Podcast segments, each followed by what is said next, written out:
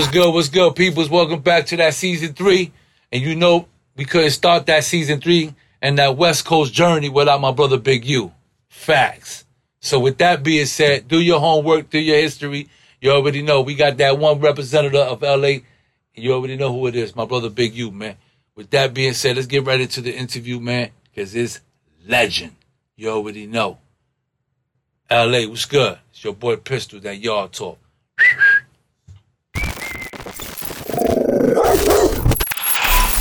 When you in that Tampa Bay area, make sure you reach out to my boy Gus Torres, man. If you want anything that has to do with real estate, man, make sure you hit him up. You get the lowest prices and the finest houses, man. Trust me when I tell you. But don't forget to mention my name. You already know that Pistol Peter get you that early discount. And that's my brother, man. Gus Torres. You already know, out in the Tampa Bay area. Make sure you hit him up, man. Sell, buy, invest, all that. Make sure you hit him up, man, because he focused with that out there. Tampa Bay, you already know, it's your boy Pistol, man. Get at me.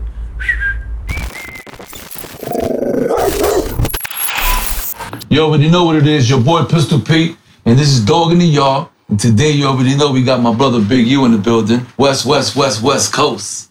You already know how you giving it up. What's up, Big U? What's up, bro? How's everything, my brother? Man, I'm good, man. Yeah, it's been a long time I ain't see you, huh? Yeah, when we first came home, the first picture. I always look at that picture because that blue, that blue, um, what was that blue Bentley? GT. The blue GT, Bentley. I got, I got that shit big. yeah, I got that big. I got big got that in this poster, house, man. That's Yeah. cool. That's me. Was it me, you, and Steve? Me, you, and Steve. Steve, had, Steve was on the uh, on the driver's seat. We was sitting out. We was on the up side. Yeah, I look at that the picture. super big clothes on. you see the shit that he had on? I was like, yo, Yeah, the fuck? that shit come back, boy. Now, I tell had a lot of fun. At the, the- you know, for those that don't know, me and Big U have a history. You know, as soon as he touched down, I touched down, we licked up. It was all been love since day one. It's my brother for life. You know 15 saying? years ago. Yeah, yeah. That's 15 years ago. Hell yes. And and we done been, you know, for those that don't know, we done been death row. Let them know a little bit about the death row back. Did, did I win that game when you did? I won that game for sure. Yeah, right. I'm, yeah, of course. I mean, it's just like when I play ping pong against Suge. You never know when. You gotta have it recorded, man. you gotta, have it recorded. And that was you definitely with the recorder. You filmed I stayed. everything. I got all that footage, man. That's good all because I'm, I'm going to be working on my documentary, so I'm going to be setting, you know, so it's good. Even though we might not, I mean, if we get to use it, but Yeah, yeah. definitely going to set it up so they can come see you and all that, you know, and I'm, they're going to get the moments of us playing, you know, Suge and Death Yeah. Row and all that, you know. But we definitely, I understand that. Yeah, yeah, You gotta do it. You're a legend. yeah, yeah. So we got You know what I mean? Yeah. I used to tell people I know Pete, they like, Pete, you know Pete, the real Pete? it's like, You know, you know we, we, we cruising since then, you know. You know how, you know, we got to stay out here, you know, things change. we fathers, man. You know, we got kids, you know, things change. You know, we still who we are. That never changed. I call you for anything on the East Coast. I call Pete. Yeah. You know what I mean? Yeah, yeah. But we still in it. I mean, you know, like I deal with that shit. I deal with that struggle with that shit every day, just dealing with people just not having the, the ability to be able to move from up under the cloth where everybody else in. We'll forever be, and that's why I'm glad you're doing this, mm-hmm. Dogs in the Yard, because people need to understand where we came from and see where we are. And see our journey is just, we ain't got no period on our journey. Yeah. Our journey's still going. Word. But it's hard. It's, it's difficult, man. Just dealing with you know. it's tough as fuck, but we we, we ain't going nowhere. We making it happen. Oh, yeah. That's that's Yeah. why platforms like this are created. So those ex-convicts and those brothers that that that had that moment that never had that voice, Right. they're able to, you know, express their, you know, their, their situation on, on on this platform for the youth. You know what I'm saying? Mm-hmm. For those out there that want to, you know, not listen and get ahead on it, but shut up, mom, or you know, being disrespectful because you know we in a different era. Yeah. You know, the kids and all that shit, they tough and they don't respect. You know what I'm saying? So this shit is really, really tough. So, you know, with the hopes that, you know, doing shows like this, you know, it'll it'll it'll, it'll open up their eyes, it's, you know, to the point where at least if we could get one that'll be like, oh shit, you know, I seen that show, and it makes me think about not doing certain shit. Cause yo, you see, homeboy, he did forty years. You know, Right. I done interview people that did a lot of time. You know what I'm saying? Like, you know, if you look at my show, my shit is crazy. The in, from the intro all the way, like, Yeah, I seen some of them. I, I, um, I seen how in the, in the platform how you giving people to be able to talk. yeah, I love it because in the doc we doing, it's about people coming from nothing back to something. Our motherfuckers happen to to hustle. You know what Right. I'm saying? And what hip hop was. And this is a part of hip hop. Just the show, this show alone, is a part of hip hop. Absolutely. So with that being said, um, I want to um get into uh uh you know your your where you where you was born, you know, raised, and um, your, your neighborhood, you know what you you know what you rep, you know with your, your culture, you know where you how the, the things that you have did and what caused you to you know go to prison, you know at what age and stuff like that, and and, and the shit that you have to deal with as far as the legal terms. Right. Is definitely way different in New York. We don't have a concept of shit. The only reason I know about the shit that y'all go through as far as, as, as being gang members in the, in the injunction and mm-hmm. all that gang is because I learned that from you. Yeah. From the time that we But I spent think we was dealing with the gang Nah, injunction when you came out here. They was trying to. It was. They put, it was. Just, it was Yes. just pushing. Remember that shit? Yeah, you're right. Yeah, so I remember that shit always stood Yeah, in my because the mind. I homies couldn't even be together. I remember that shit. I Yeah. was like, what the fuck is this? So Damn, I remember that. It was crazy because they just they just they just ruled it. We just wanted court to to rule that that was all illegal. yeah. So they had to go back and um um and then they robbed us again. It was a, it was a 30 million dollar 30, 30 million dollar settlement Mm. that they still robbed and took. And- Yeah, and- cold. and- And, and the cold. brothers who got it it was supposed to be the brothers who lost jobs or was forced to go to prison just for an injunction because it's not a law. Mm. It was just some piece of paper. An injunction is supposed to prevent you from doing something to, that may lead to a law being broken. So there was never a law behind the injunction. An injunction is something that stops this this from happening until a court rules that this is illegal, unjustified, or wrong on each way. And they was actually locking dudes up and giving dudes violations based on that. But they still doing that, right? Well, no, they got it. No, they well they can't use the word injunction at all.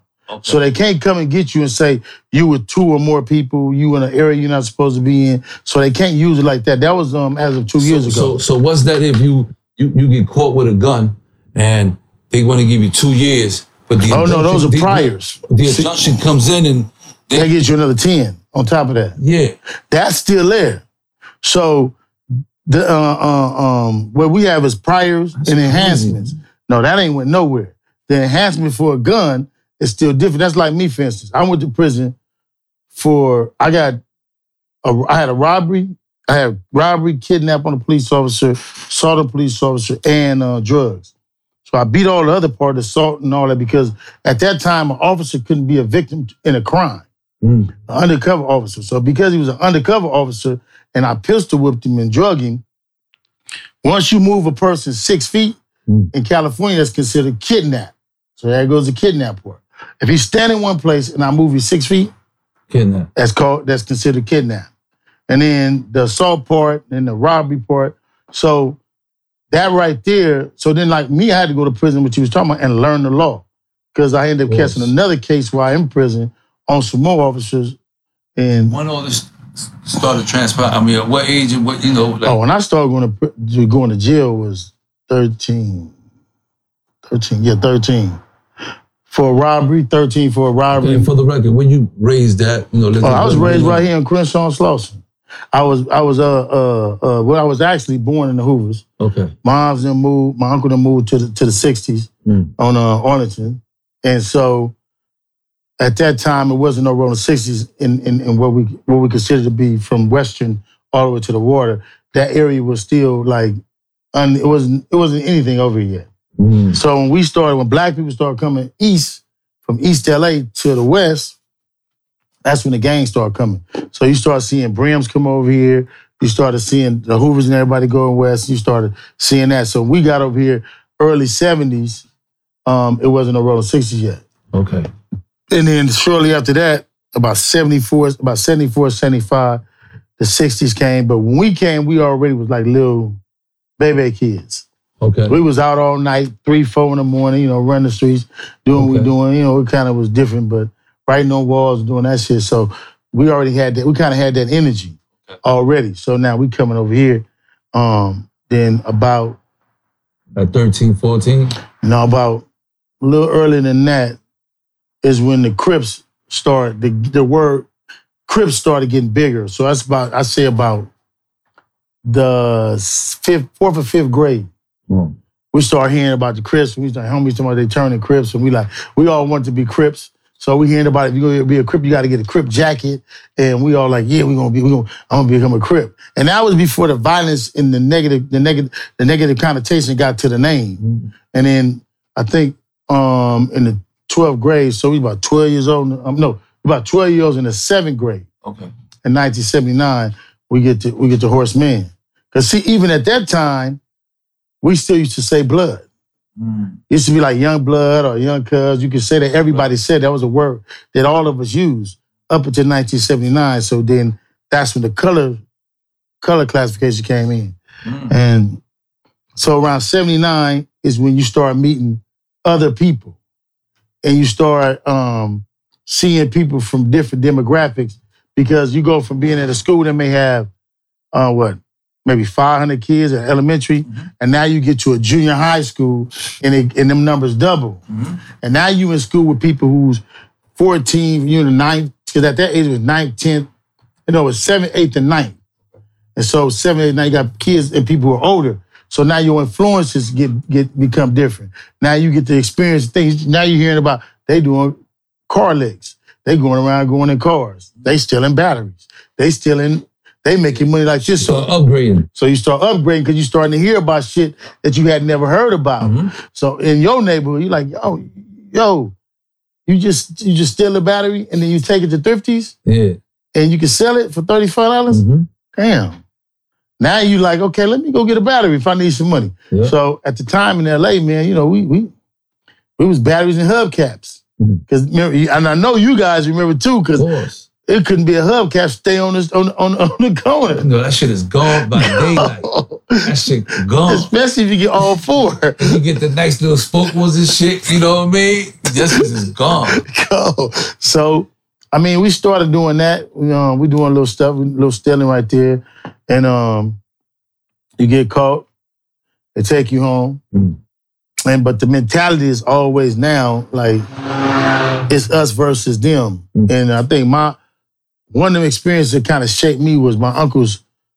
Being that we was from Columbus, Mississippi, we, my family was from Mississippi Okay. who all moved, migrated here to, to the West, they used to always get into it with the police. Mm. So my uncles would really be fisticuffed with the police in the front yard. So that shit is in your blood. Yeah, well, you know, I watched it. You know what I mean? I'm talking about like on point, like they to the point to where they knew everybody in our family name by name.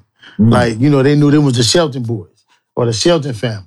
In And my name ain't oh, even. Shelton. That's crazy. So that's Oh, how I beat a lot of cases Mm. because I am a Shelton, but my, my my mother is the is the family. So she took on I took on my father's name. Mhm. So they thought my name was Dante Shelton, Okay. but my name is not Dante Shelton at all.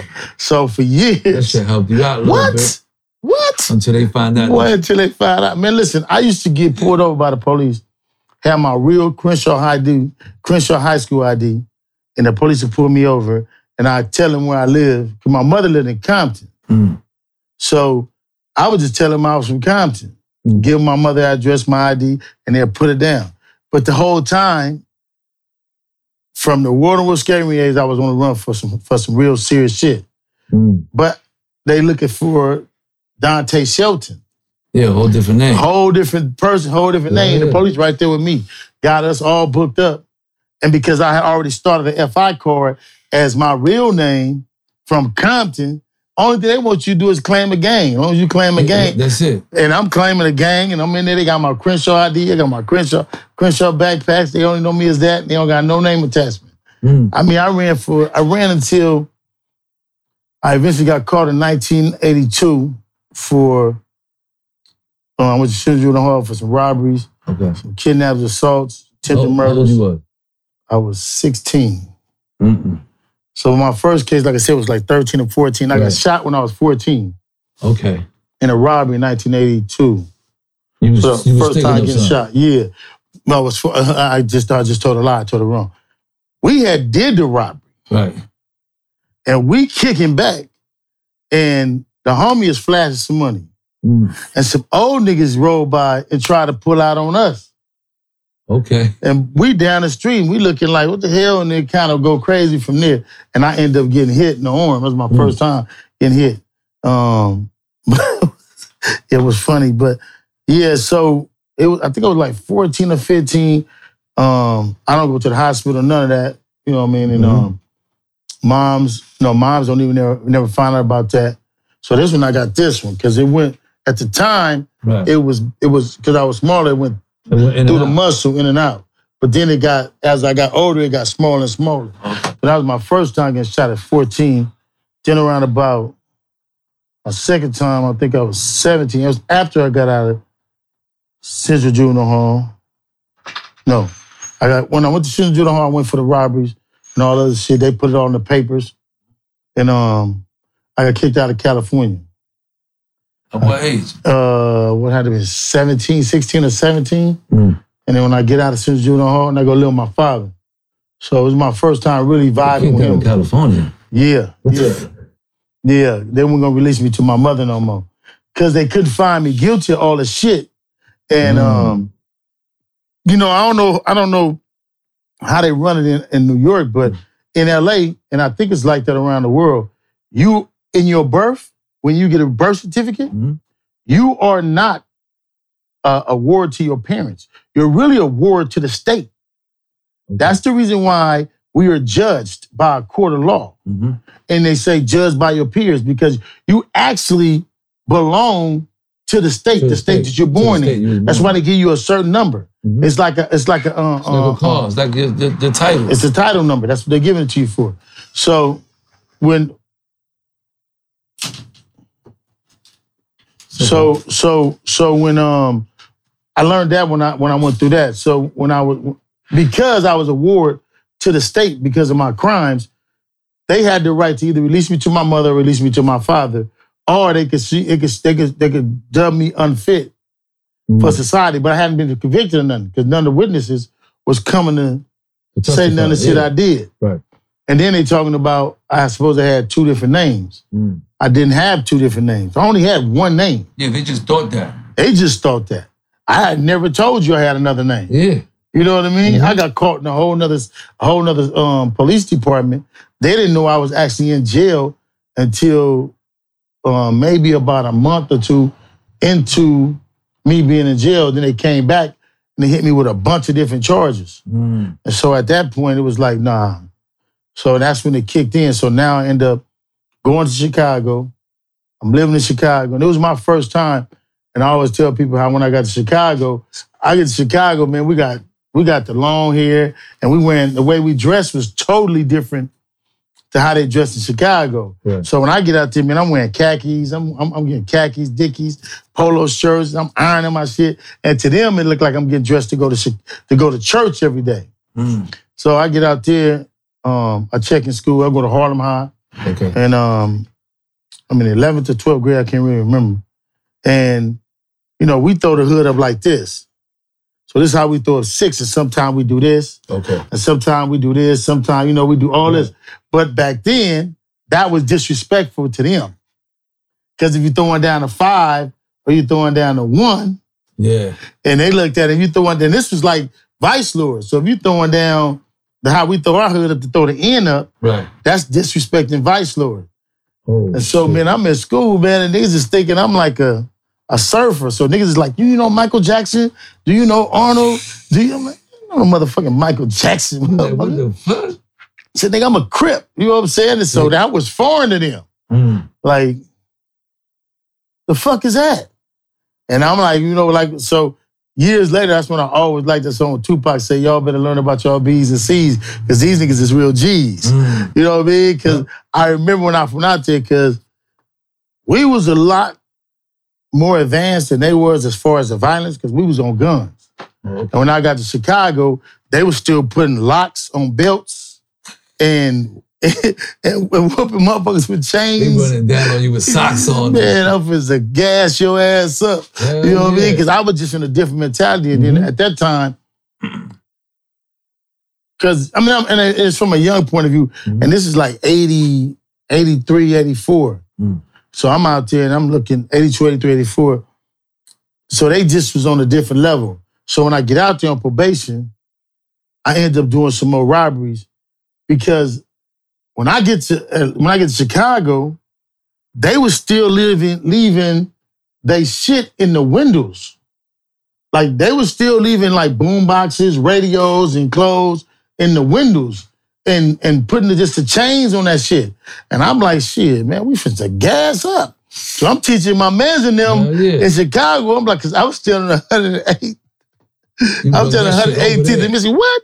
I went and got a truck, put the chains on the truck, snatching the trucks, driving down the street, the gates, unchain that shit. The homies said, everybody got their bricks ready. We blasting the windows, we going there, snatching everything. Uh. Because they was still leaving shit in the windows. Mm. And we already had taught them in LA, like, oh, you better leave nothing in these windows. We was in gun stores then.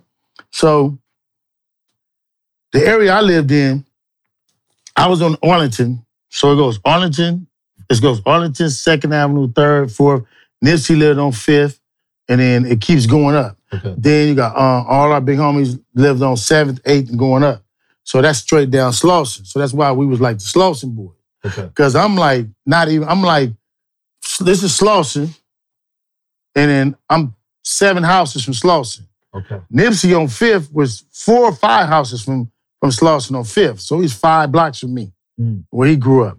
And then it goes, that's, that's kind of like the whole hood. Mhm. So it goes straight down Slauson all the way to Crenshaw. Okay. And then we keep going past Crenshaw. So Crenshaw is like our last main street. Okay. You know what I mean? And that's why Nipsey was really the Slauson boys. I was Oh. really Crenshaw Yeah, because I went to Crenshaw and I pushed Crenshaw first. Mm. You know what I'm saying? So like our younger generation was really saying Slauson. Okay. That's why Nipsey didn't have Crenshaw on his back. He had Slauson on his back. yeah, yeah, yeah. You know what I mean? Mhm, mhm. And I was Crenshaw. Yeah, and just like um in my neighborhood, uh, they had they had uh Cypress boys, just because the neighborhood is Cypress. Well, I'm from Cypress, so they had Cypress boys. They had and they had Junior Cypress boys. Right. You know, like the little niggas, Junior Cypress Yeah. boys. And then we was like the Cypress boy. Exactly. You know what I mean? I, I got it. I got it. And yeah, that's exactly how it so, was. so what year you, you you went to the? I mean, you went to jail for the you know, to the to the big house, you know, and what you know what? I what, went what to the big house in, What- 19, what was in 91. I'm right in the ride, December 1991. Like I said, I said earlier, December 1991, a robbery and kidnap on a, on a police officer. And, and and and how much time they gave you? Did you I cop was out? sitting, nah, hell no. I went to trial. I went to trial. They banged me. I ended up getting, first sent me 56, then they ended up getting reduced it down to 23. I do, at that time, we was doing halftime. Okay. So I would have, I should have been home after 11 years. Mm. but I ended up catching three years and nine months in the hole. So I did, amongst other time, I did three years and nine months in the SHU. Okay. For those that So, okay, so now you, you so you you blew trial. You got what was this? What was your census? It was uh 23, Okay, and them um and you served how much time? 13. And them out of thirteen, you spent three years and a half and I did three years, three years and nine months in the hole, straight. For those that don't know about the hole and all that, The can you that, you know, The hole is a? California SHU. How, how was running out here? You know how is that? is it's 24 hours, just 23 hours lockdown. And because there's so many motherfuckers, it really turns into a 24 hour lockdown. Well, mm-hmm. So how our SHU was ran because there was so many people in the SHU, you'll do you'll do six straight days on lockdown, and then they take you out and give you eight hours straight on the yard. Because California law makes it mandatory that you have to get so many hours out the cell a week. And mm. because they can't give everybody the hour out the cell, so they just do it like they go by the block and they'll take whoever cell one through 20, and they put us in these little dog kettle shell, I mean cages. And they're about, about I used to put it across my um touch walls. touch the wall, and they put it on the yard, and it's really dog kettles. They got little porta potties inside there, and they put you out there, rain, sleet, or even snow. Your ass gonna be out there if you want to go out for your yard. So we go out, no underwear. I mean, just your underwear and um your um Flip flop. your flip flops, and that's all you can take on the yard. Now, if you out there, that motherfucker is freezing, you're gonna be out there like that. What caused you to go to the hole though? What was the reason? Man, I broke somebody. I knocked I knocked the dude eye out out of socket. So I had caught a um I had caught a um great body injury. So one of my homeboys that did some fucked up shit. He ended up coming from the county jail. We get the call, and he trying to justify the situation, Mm-hmm. and I end up catching it because it, it came straight to me. You know what I mean? Which I would have rather it not come to me because I was Mhm. on my way home. I was at my two year mark to come Mhm. home. So you know, like That's me, I done shut, man. I done shut the yard down. Yeah. I done shut my present Yeah, down the yard. sure. I get the yard to the little homie, like, "Hey, Mhm. you got the keys to the yard. Mhm. I'm backing up. I right at my two year mark. And you know what it is. Every time, motherfucker always lose a day, man. Every time you two get short or years. some shit. I was nine years straight in. I was nine years straight and I had two more, but I was coming home. Boom. Boom. So, so they gave you three years and a half in the hole. Yeah, it gave me. It really was since the 24 months, but because California, like I say, the prison is so crowded, Mm-hmm. I ended up staying in there just waiting to be transferred. But what happened for me is I had already brought, fought my time back. And so I really didn't want the guards or nobody else to know when my release date was.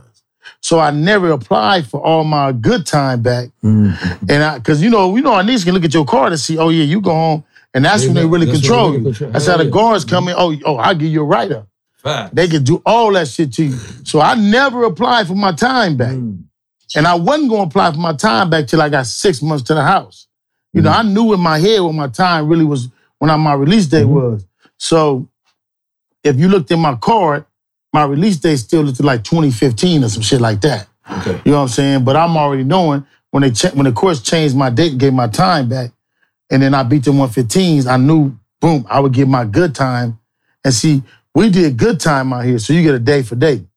So if you had, if you get, if you get 15 years, you only got to do seven because you can get day for day. Okay. You know what I'm saying? So, and the police know you're doing day for day and not 80, 85 or whatever percent, then you the ones they fuck with. Then you're really on you then. They really on you. And I definitely want them to know I was doing day for day because I had all the drugs in the yard. You know what I'm saying? So you was in there slinging and all that. You was man, like, from day yeah. one, man, I've been hustling from day one. I hustled Yeah. in the in the thing, you know what I mean? How do you, how do you manage? I mean, being a uh, crip and coming from you know uh, uh, Crenshaw and uh, going to jail. How's how's the system with all the rest of the gang members and, and, and all that? How that all play out and all that for the for the people that don't really know how the West carry, you know how it's done. And It's um because of see, I went early, so I know it, and I'm trying to tell it to you, but it's a long story if I tell it to you. One would be well, sis, just say that um it's not hard for a Crip or a Blood more than it is for anybody else that's not affiliated. And then secondly, it goes down. Like if you a Crip in the Blood, Mhm. you kind of got it good. okay, And then if you now where you are, where your gang sits, if you from them real reputable gangs, you sit good.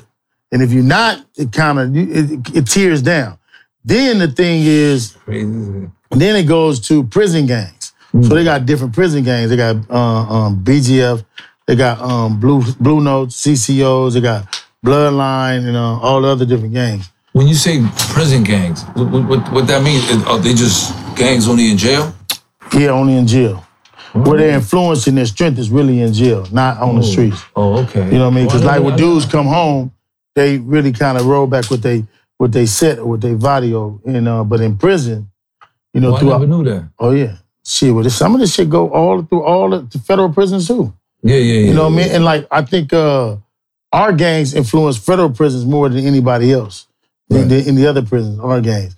And California is kind of weird because um, it's like uh, certain places you get away with certain shit, and certain places you don't. Like uh, you would think that we had a lot of rabid homosexuality in our prisons, but you really don't Mm. because that's kind of frowned on, and that's likened to George Jackson and all them. Mm. But and then so it's kind of different in our prison, like it was when I was young. Because when I was young, when I got there, I was 23, Mm. and it was different. You know what I mean? It wasn't like It wasn't heavy like now. no, it's different now. now It's crazy, super now. heavy now. super heavy. Yeah. And I think because the moral fiber of what we do, people as a people is just don't want to shits. Mm. You know what I mean? And so like when I got to yard, when I got the captain of the yard, and as a prison I went to, dudes knew what I was on. So they would know what you can keep and what you can't keep. And then by me being from 60s, you know, the biggest gangs is like the East Coast is the Hoover from the Crip cars. Okay. On the yards is the East Right. Coast is, is the Hoover. The Compton Crystal, they moving together like they CC the CC uh, CC riders, and then it works like that. Then Mm. it's we like we not like one of the biggest gangs in prison, um, but we more effective in our environment here. So Mm. now our numbers then got bigger than where it was when I was younger. So like, So now they big in prison. yeah, bigger than it ever was with me because I used to be on. The, I had a keep away though. Um, I had a keep away for from the sticking on the police officer in um Calip no Calipat. So I had a keep away order where I couldn't be on the yard with more than three rolling sixties because they had me as a shot caller. In jail. Yeah, so I was a, had me as a shot caller, I'm a, uh, staff manipulator, and all this other shit. So I couldn't be around no women. No, I couldn't work for or be around no women officers.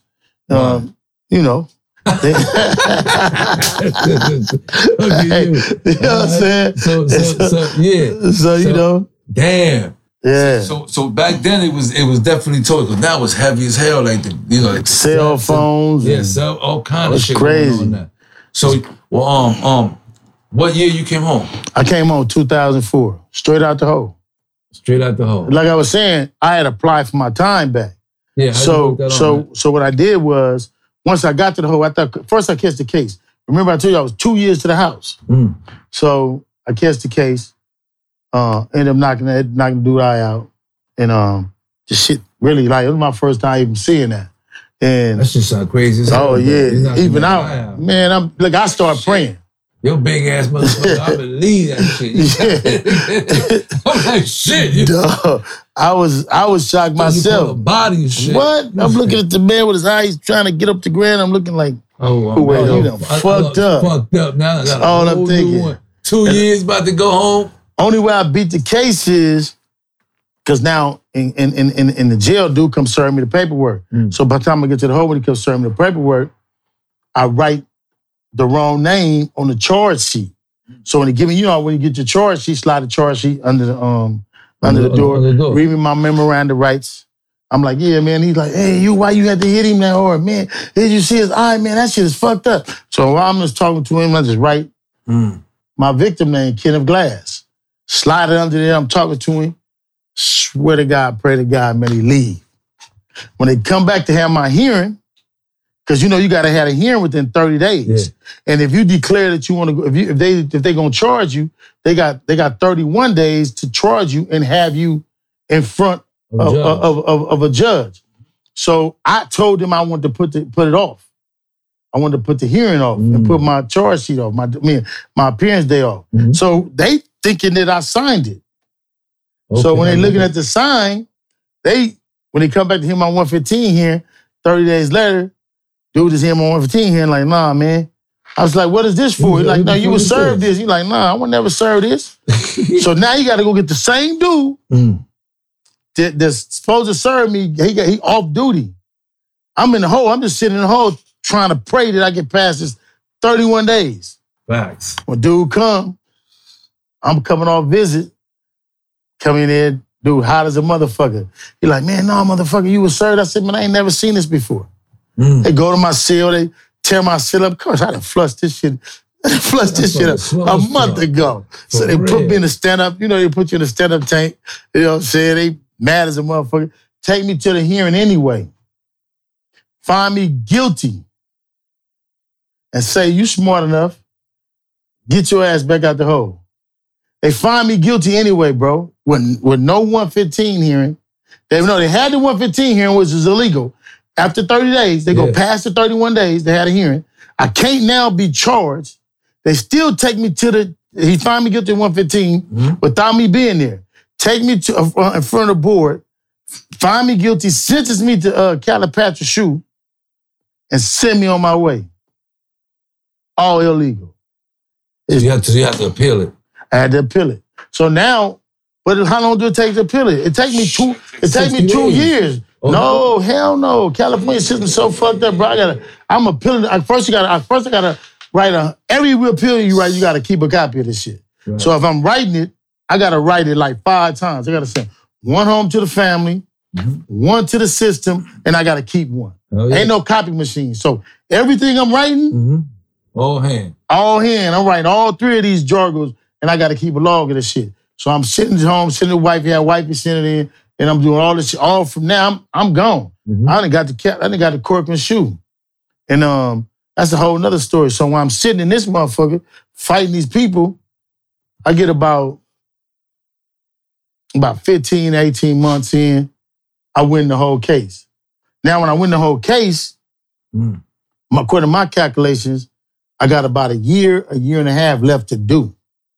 But I win the whole case, and when I win the whole case, I should be out the SHU now. You got to let me out the SHU. I turn around, I'm like, my, my 24 months is all the way up. Now they saying they got to find a prison that will accept me because I'm, I'm a shot caller. I'm, Yeah, um, threat. I'm a threat everywhere I go. You know what I'm saying? Yeah, So. I sit in there for a year.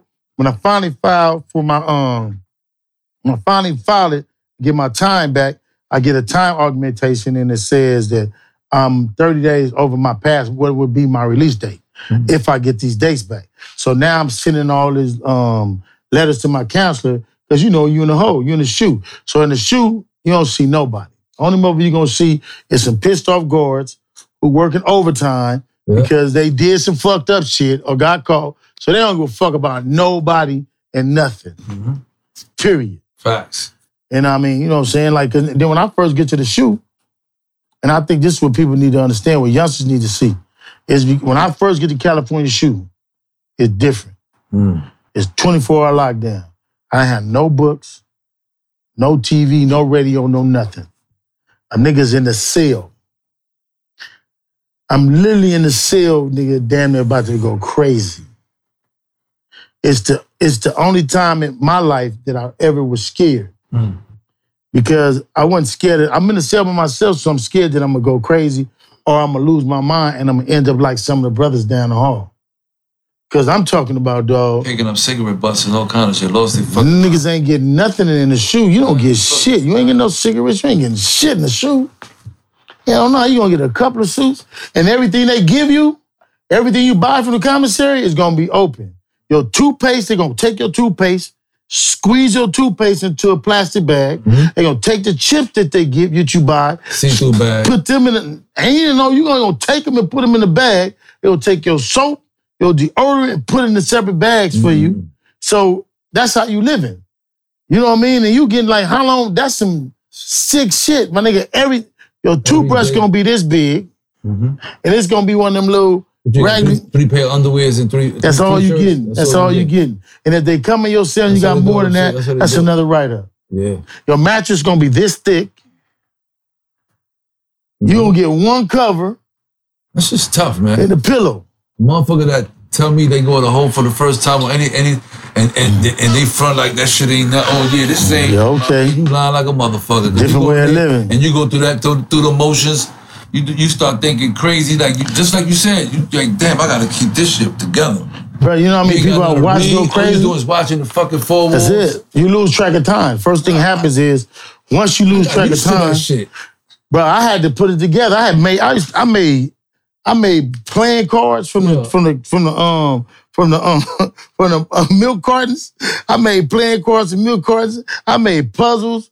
I made all that shit. Nigga, I didn't put puzzle together and threw shit down on the ground, wait till it dried, and cut the paper. I mean, you had to do something to keep your mind occupied. Fucking facts, man. Bro. That's the fucking truth, bro. and then and then um uh uh uh um I go to shower, I go to shower one day.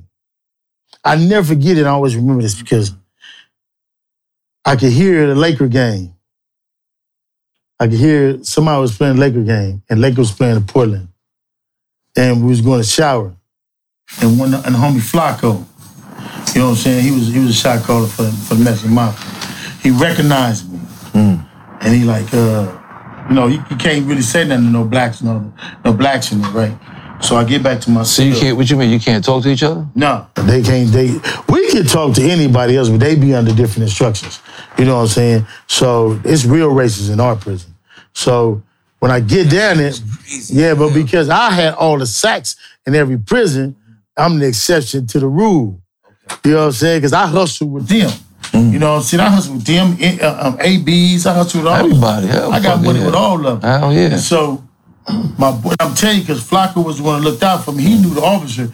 He told the officer to get me my TV and my other shit was really helping me out. You know what I'm saying? Like, so he had knew me from the yard. We had came to prison together.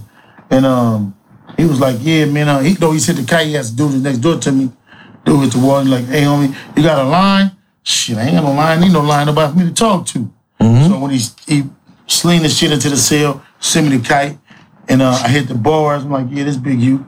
Did a couple minutes later, boom, send me another kite. They send me a line. Okay. Send the line down. He like this Flacco man, fool, Calipari, man, I know, yeah. And just, he holler up and I'm like, he said, you straight? I'm like, yeah. And he like, uh, man, you ain't got a shit in there? I'm like, nah. He get the guards. You know what I mean?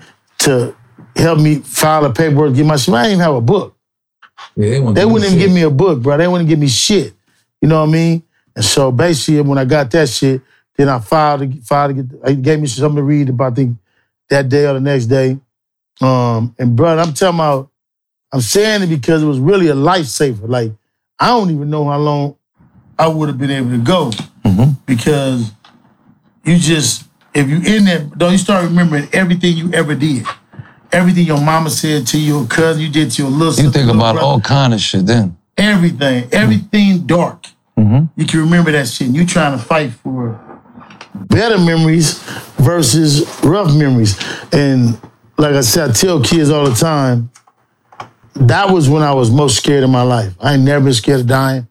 I ain't never been scared of nothing else. I just didn't want to go crazy because I was seeing people really who was solid dudes who they didn't, these people they had back here. And I'm thinking like, man, how the fuck did you fuck him up? Like, how did his mind get fucked up like that? They lose their fucking mind. Lose their mind. Cigarette buzz in the yard, all kind of shit spaced out. Spaced out, Nah, bro. That shit is fucking scary though. No, it is. So when you came home, um, what year were you? 2004, 2004. and you've been home since then. I've been home since 16 years. No trouble. I went back for, for a little something, but I got banged two times. What do you mean? I got banged. Um, I came home 2004, so I was out six months. I went back for like my, my me and my little brother together. He got caught with. He said he had caught with about 20, 30 pounds of weed, and then, then I went to jail doing the Nipsey tour because me and Steve had did a deal, and Steve left me up. No, I'm saying. I was about to say, damn, what the fuck did? nah, nah, man. I went back to jail. Uh, uh, we did we did a contract with uh with uh Sony, and me and Steve had signed Nipsey. So they gave us what seventy one thousand to go on tour to do, to do the Nipsey tour. So I had a partner of mine who had a mobile home, Mm. and I went to him like, look, bro, let me use your mobile home. We finna do this game tour, LAX tour. And he's like, cool, go ahead and do it. But the whole time, the mobile home was on the hot sheet and they had been looking for the mobile home. Mm. And so, but we don't know it. So I registered the mobile home in my wife's name, and Steve put the insurance on the mobile home in his name. We on tour, we go on tour, and every almost every other state we get to, they hitting us. They pulling us over, they doing all kind of shit. One day we get somebody to say, yeah, man, um, me and Steve is at the hotel, we taking a shower, and somebody comes say, yeah, man, the police got Nipsey on the bus. That's on, on the mobile home. Hmm. And uh, I think it was me, Steve, shortstop, my shortstop. We all, you know, we rush to get dressed, we run over there, and I come on the bus and they got Nip on the bus. I mean, y'all got to get off my fucking bus. This is private property. Get off the bus. And they like, no, we talking, man, no, you ain't gonna talk to him in here. Mm. So get him off the bus, boom. Then um we leave Portland and we on the road, we just moving. So I can't remember exactly where it was, but they did some sabotage shit. They took the bus demobilized the bus, took the um radiator cap out of it. And I can't remember it all the way accurate, but Steve probably can tell you. And so we ended up getting stopped. So we calling everywhere for somebody to come get the mobile home to fix the mobile home. When they come to get the mobile home, it's the feds. They come get the mobile home, take the mobile home, take the it's all in the paperwork. This is how we know everything that they did. So they take the mobile home apart from the rooter to the tutor. Now we stuck somewhere in between on the tour route. I say, fuck this. Jump on the plane, me and Hop, and go back home. Mm-hmm. They finally get the mobile home fixed. Steve and them get on the road. They take off. Steve and Nipsey. I ended up getting, that when I get home, they bang my house, thinking that my house is dude house and I'm dude and my wife because she registered mobile home. Yeah, and they the thought information, they thought I was him. So when I end up getting, so I end up going to, I end up going to jail, me and my wife. So now when I get out, I, am like this, like why y'all acting all funny? They asking Steve for the paperwork. They asking Sony for the paperwork. They need a lease to show that we was leasing it and that this was the movement. Right. And then Steve and Nipsey acting like it's just major caper. So I really, that's why I left music. Oh. That was really how I left music. And if you look at it, like, if you see where at some point in our music venture, you only see Steve and Nipsey together. Mm-hmm. You kind of really don't see me no more. Mm. And, and niggas didn't really know why I had left. But I'm like, shit, if these niggas is panicking like this over some shit that ain't serious, and we in a hip hop game, what if we knock down some motherfuckers? For real. You know what I'm saying? Yeah. So, you know, I love Steve death, but I'm like, I gotta get away from this.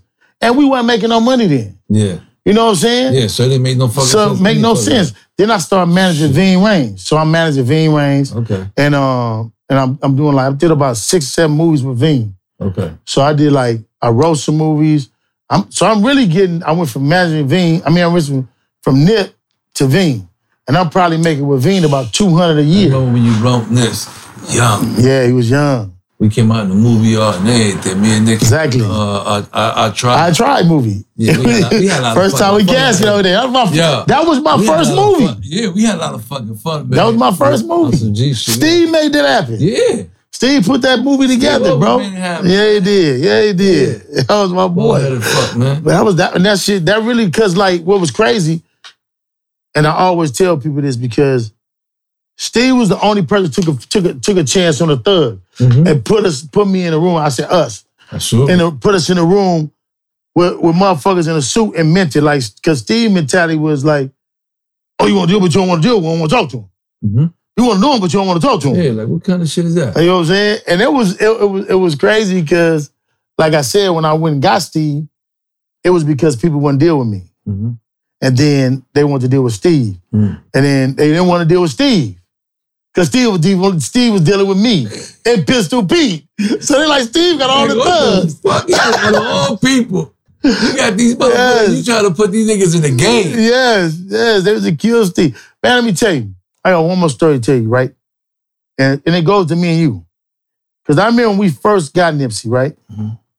And I went to Steve. And then Steve said, oh, I can get him signed.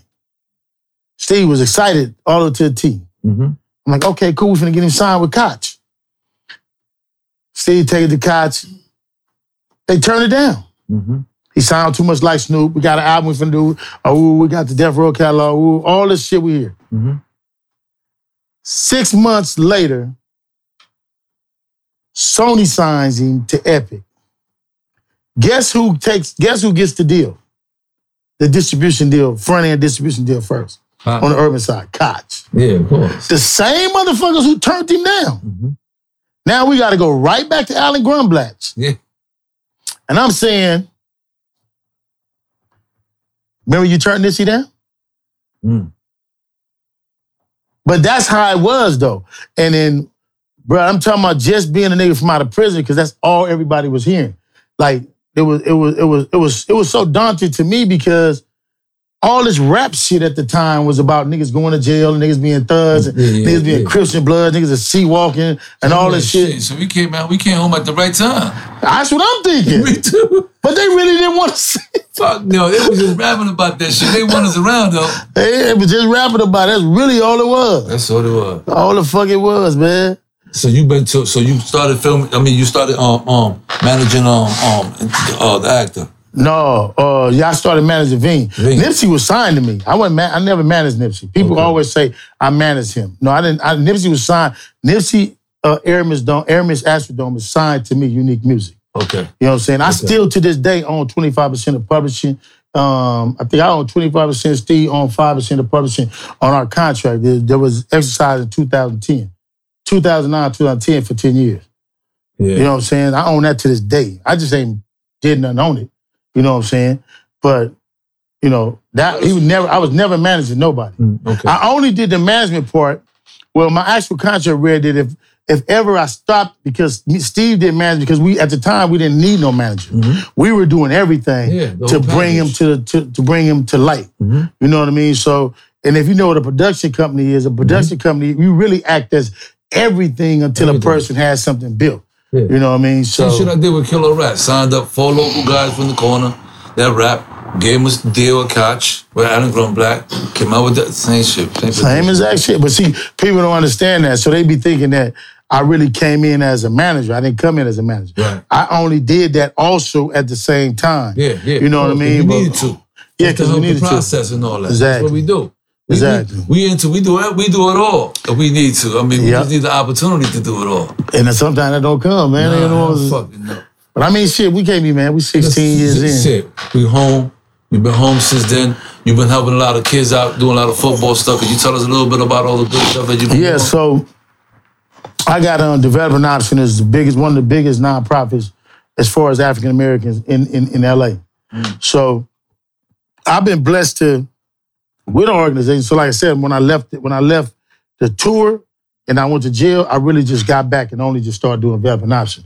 It was a mm-hmm. wake up, it was a wake up call to me as of sorts. You know what I mm-hmm. mean? So um, you know, after doing all that time, then you take that hit. I had some other little shit going mm-hmm. too. So that really was like a wake up call. Like, like, you know, nigga, wake up. You know what I mean? yeah. So I really kicked back and I started managing Ving. Ving gave me a great opportunity, man. And alhamdulillah, thanks to Ving. And I started doing that and I started doing developing option harder. So that was uh, uh, me taking my energy and putting it into kids and the organization. We had a football program. We have an after school program. We've been blessed to have over eight kids make it to the NFL through our program. Yes, sir. We have, go. yeah, Let's give it a big deal. That's what's up. We love it. We love it. Yeah. Keep going. yeah. And I got man over. I got over a hundred and some kids that graduated from from college that came through our We program. love that shit. You know what I'm saying? That's that's that's that's, that's super respect, super. Mm-hmm. You know, you my brother. I love you anyway. But I'm Yeah. just saying though. But Oh, I yeah. just love. I love that you're doing that. Oh yeah, we doing it, man. We still doing it. I got like, I done got all kind of awards from the from the governor's office, from the mayor's office, just for the work we've been doing. Because since I've been home, we've been instrumental in dropping the gang violence down from Crips and Blood. And I gotta, I gotta credit, you know, again, I always got to go back to credit Steve and Nipsey from that for for helping to do that, because it took Nipsey to see the vision th- and the things that I wanted to do, and not not go out and disrespect other sets Okay. and Nipsey got it from Gate. Mm. And I don't even. I, I I would like to say that Steve got it, Nipsey got it. That made it the team have it, and we was able to to blur the color lines in a major way in L.A. And that that was the first attack that people see. You know, if you can't wear red, if you can wear blue, if you can't do certain things, and that was the one thing that we went out and we set out to change. And and and, and them guys helping to see my vision helped to change that. You know what I mean? Mm, and that right. has helped LA in a major way, Mm. in a major, major way. You know, and so we don't see the violence and the killing like we used to see in LA. Right. It gets that. We, we of course we got spikes because uh, when I left, it was probably what 25% gang members, and the rest would be affiliated. Now it's the rest gang members, probably 25% that's not gang members and affiliated. Shit different now. it's totally different. And I'm glad that people not at the way we was. You know what I mean? We still Mm-hmm. Yeah, got the violence. Yeah, we still course. got brothers dying, but not the way It used to be. it used to be. Constant shit. Right. And, and so Attention all the time and all that. Everywhere you go, you gotta Right. really. I mean, we on point anyway, but still, the extra look Yeah. and shit all the time and all that. Yeah. And what you wear and all that too. Yeah, and you were, that's the key. That's the key because that's that's that was kind of for Yeah. me. I always my concern is like, well, I got to make sure you know I wear the right shit. But when I ever came out here, you know, I'm, I'm gonna gonna fuck with you, Right. or, or Simon, you know. Yeah. So I'm really really you. Right, so yeah.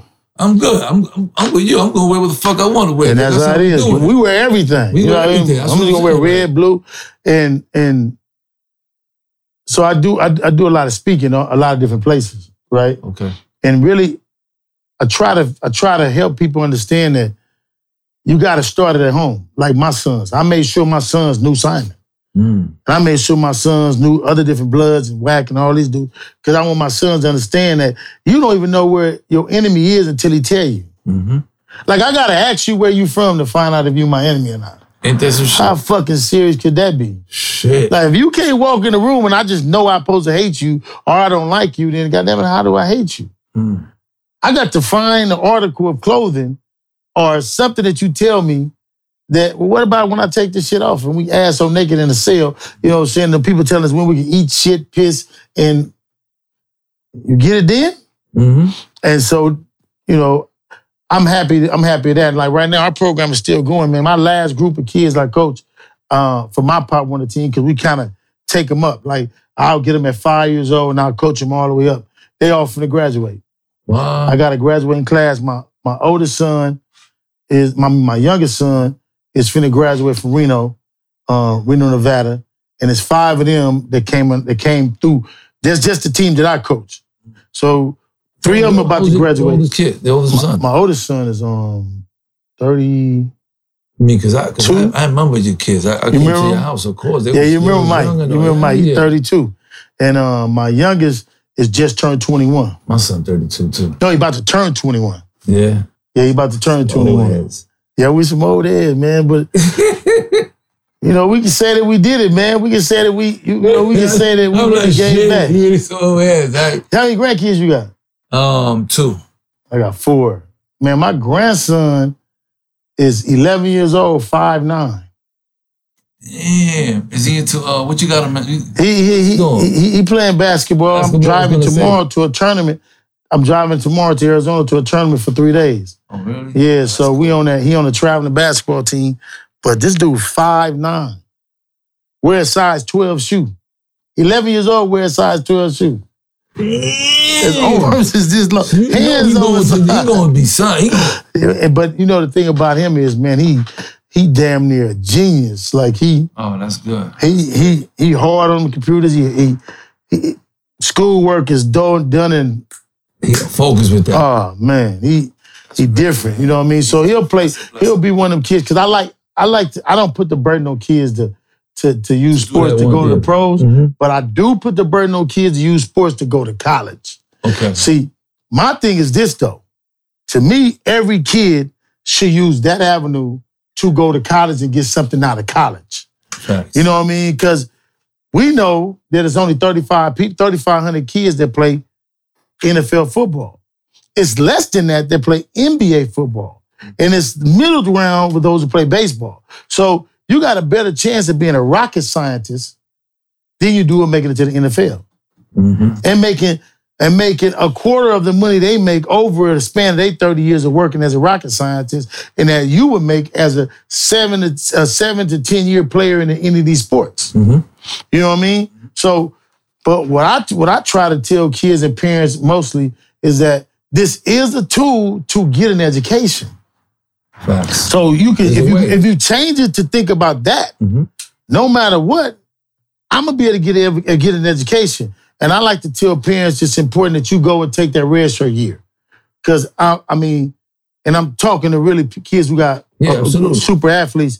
You want the kids to take the red shirt year because it works and helps you in two ways. You get four paid years of college. If you take a red shirt year, your first year in there, you now get five paid shirt, five paid years.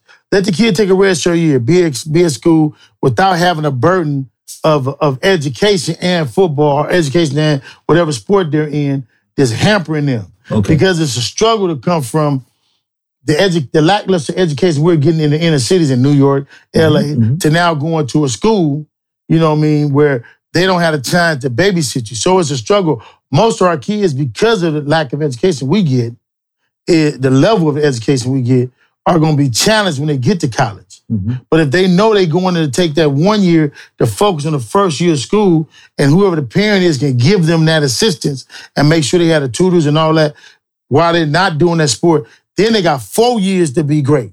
Mm.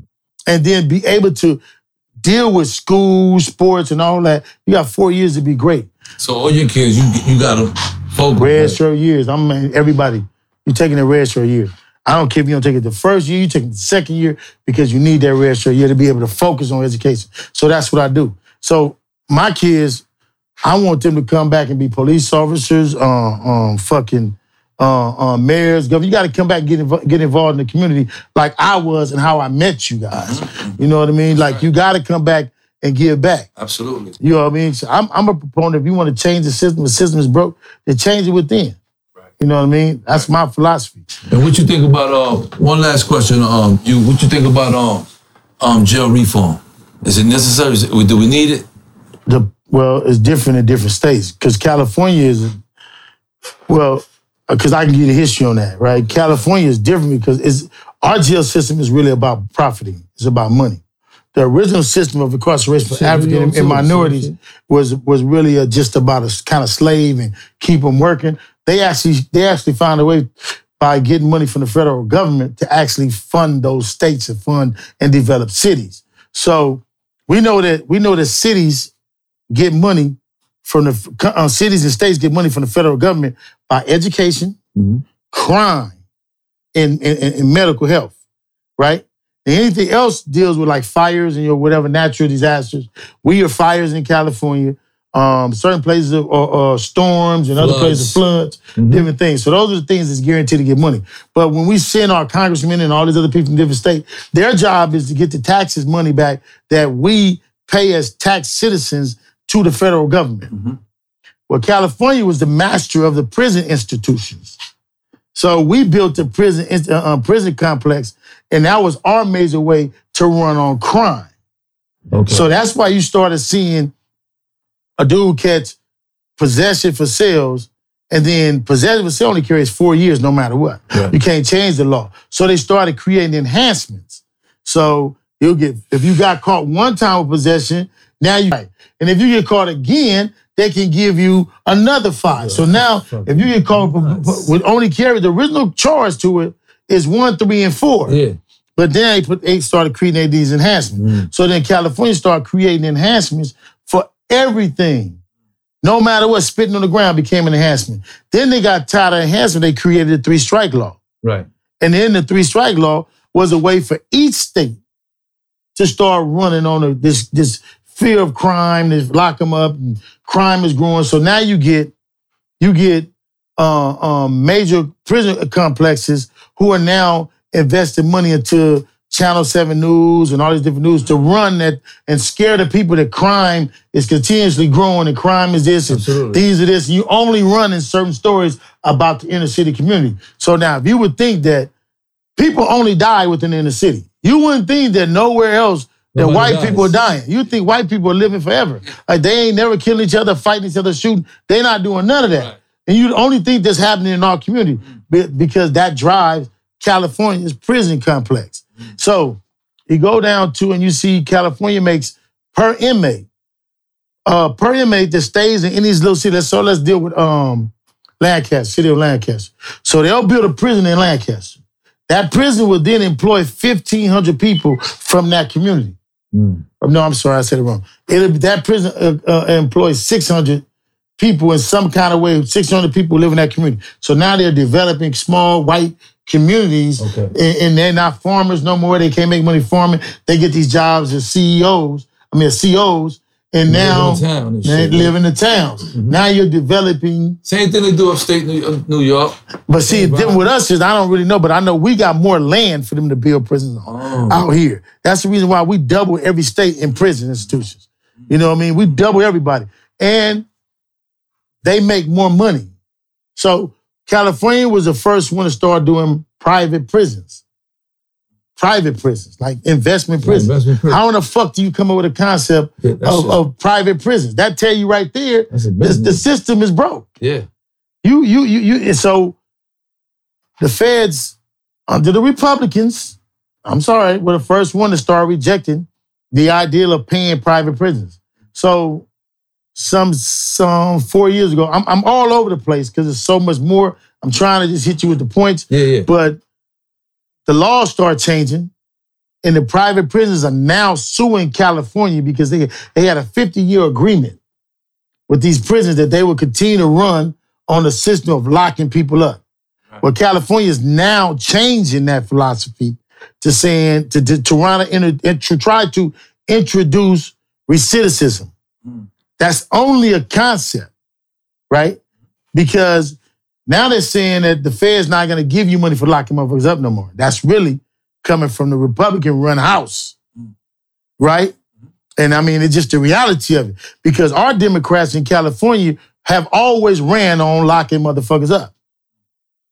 They've always ran on that. So California is a Democratic state. Right. Why does California, if it's for minorities, Democrats are for minority, how does your state leave in more prisons, lead in more prisons? And then we as we as people, minorities, gotta fucking figure it out. Facts. Like the system ain't right. And it ain't right because we've been running under this so so-called.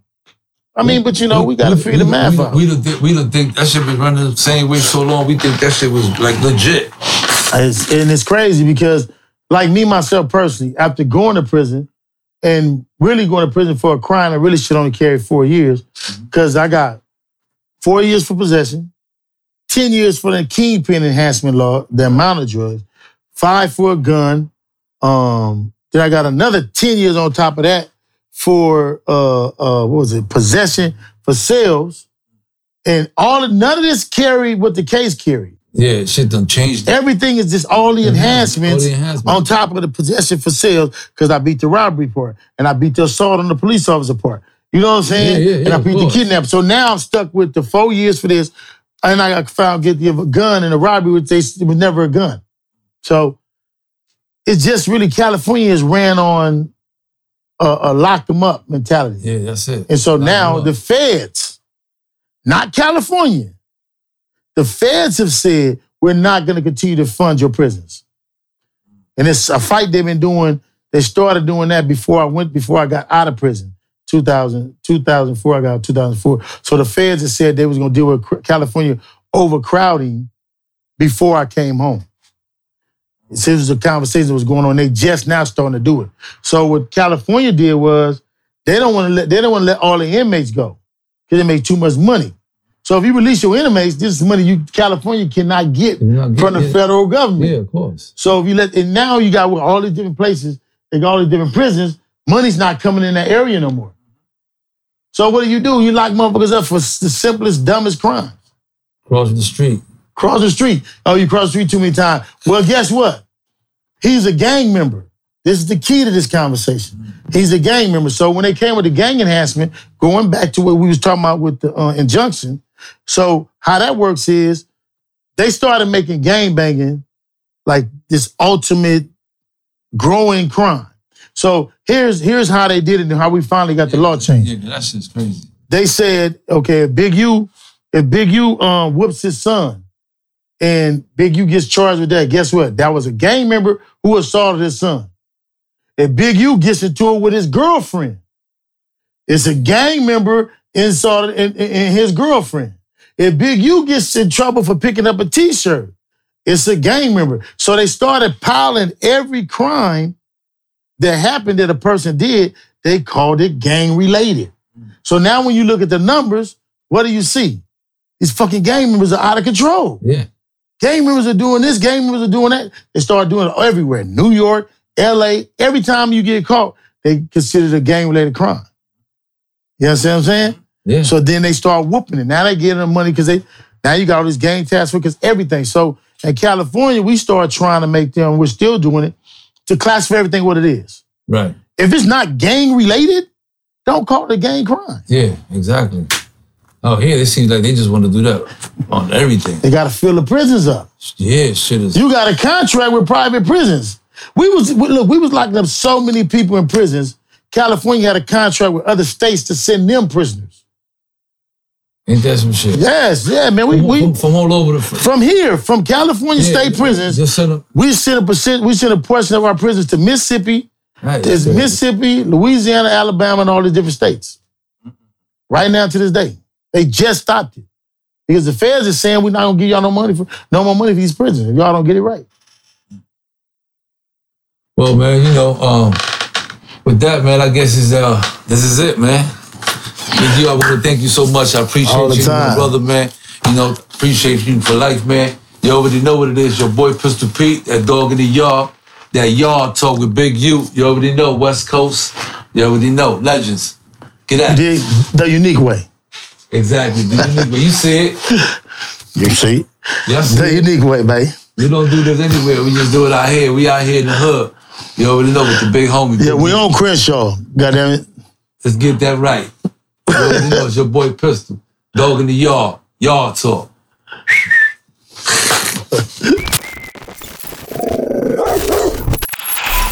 Welcome back, man. To you already know that third season. Dog in the yard, yard talk, man. I mean, I told you guys, man, we're not playing with you guys, man. We're not playing. We can't. We coming.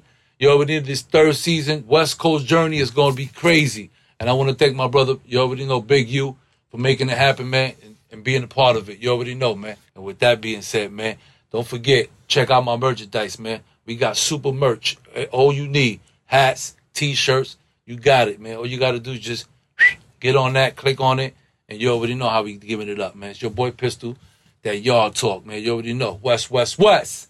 Big U, what up?